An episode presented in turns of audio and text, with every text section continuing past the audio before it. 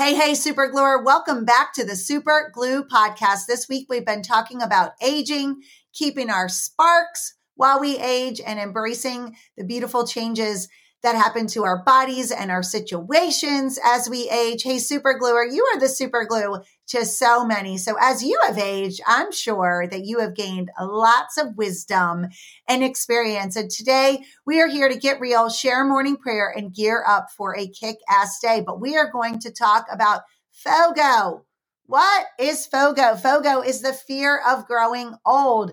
There's a great article written by Meg Selig who really focuses on reducing FOGO, the surprising research benefits of aging, and some healthy steps that we can take to help us with our FOGO, our fear of getting old. Hey, did you know? I didn't really realize this uh, that as early as age 18, uh, this was uh, from a survey actually that came from Pfizer, but 87% of participants in the survey had a fear of getting old. Starting at age 18, I said, Oh my gosh, that is really pretty fascinating. I had no idea, um, you know, that even our young people fear getting older, but it kind of makes sense, right? And, and so we know that this really applies to so many of us. And we're going to talk about what to do about it. Well, for starters, we have to understand some amazing facts about aging, I will have you know. Uh, my birthday was just this past month in February. At the end of February, I turned 46. So I still think I'm a very young person. Um, but I love this one. Fact number one older people tend to be happier. I would say that is true. Older and happier. Yes, I would agree. As I've gotten older, I've gotten a little happier. But this says it's going to start happening for me around age 51. So, you know, I might be a little advanced here in my uh, age 46. I'm just kidding. But the research says that starting around age 51, happiness levels really begin to increase. In fact, older adults talk about life satisfaction getting progressively better and rising gradually from age 50 and over. Now, I want to say, I think there's probably a lot of uh, truth to that in my own life. I think some of it is because my kids are getting older although you know i will miss them and uh, you know the empty nest thing is definitely on my mind and blah blah blah and i will cry when caitlin goes to college and all of that. But i think there is something really beautiful about having already raised your children.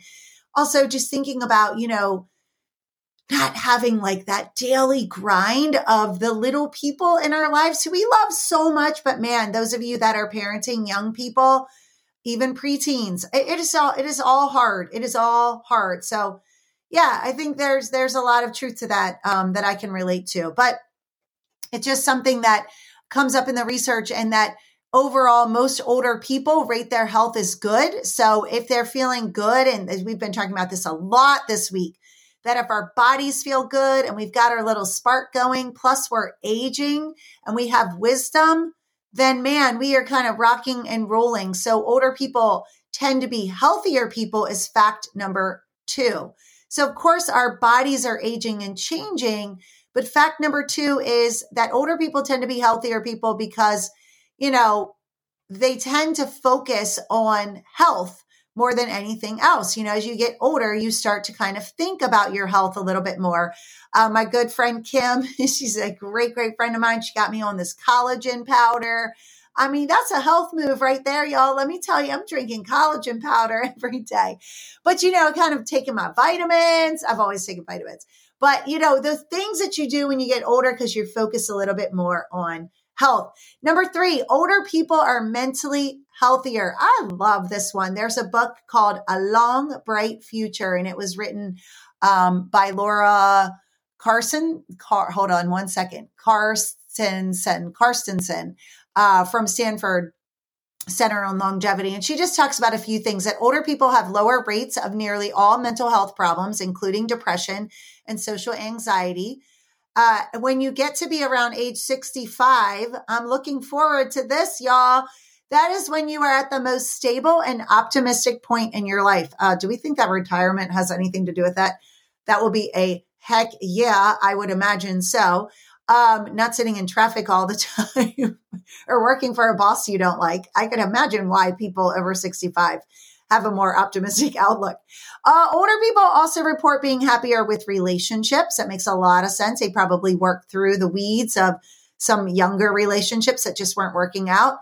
And uh, they're more, you know, in the spirit of gratitude, living more in the spirit of gratitude, being able to resolve conflicts. So these are good things. Oh my gosh.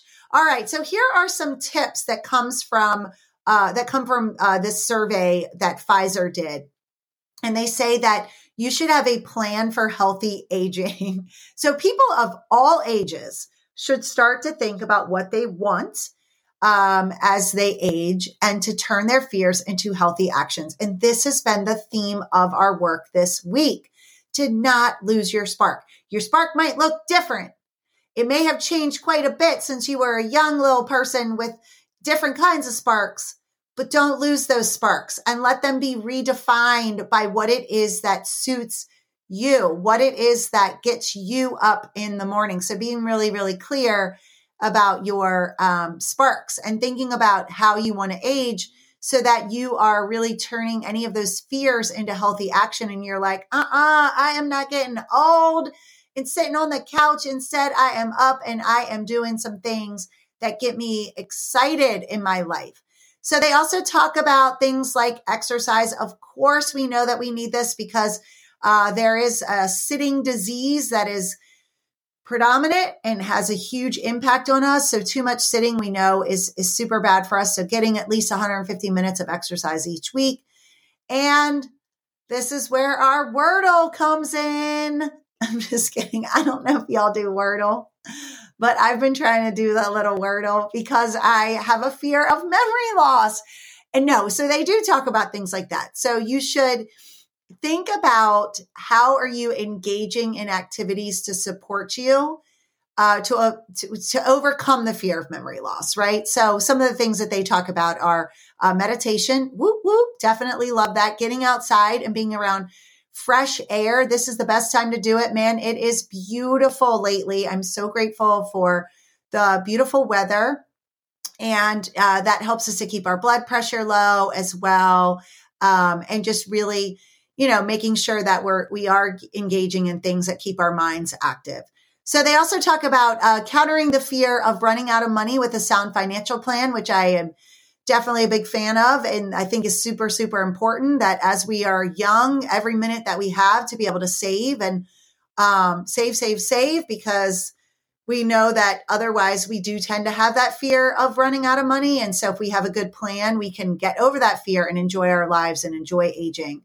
And then finally, a big one is um, making sure that we keep our connections with people really strong. So cherishing friendships, making time for our friends and our family, people that we really, really love and enjoy being around, helps us to stay young and avoid FOGO. so, Andy Rooney said, I didn't get old on purpose. It just happened. If you're lucky, it could happen to you. So there is nothing to fear, my friends. There, in Matthew 6 34, it says, Therefore, do not be anxious about tomorrow, for tomorrow will be anxious for itself. Sufficient for the day is its own trouble.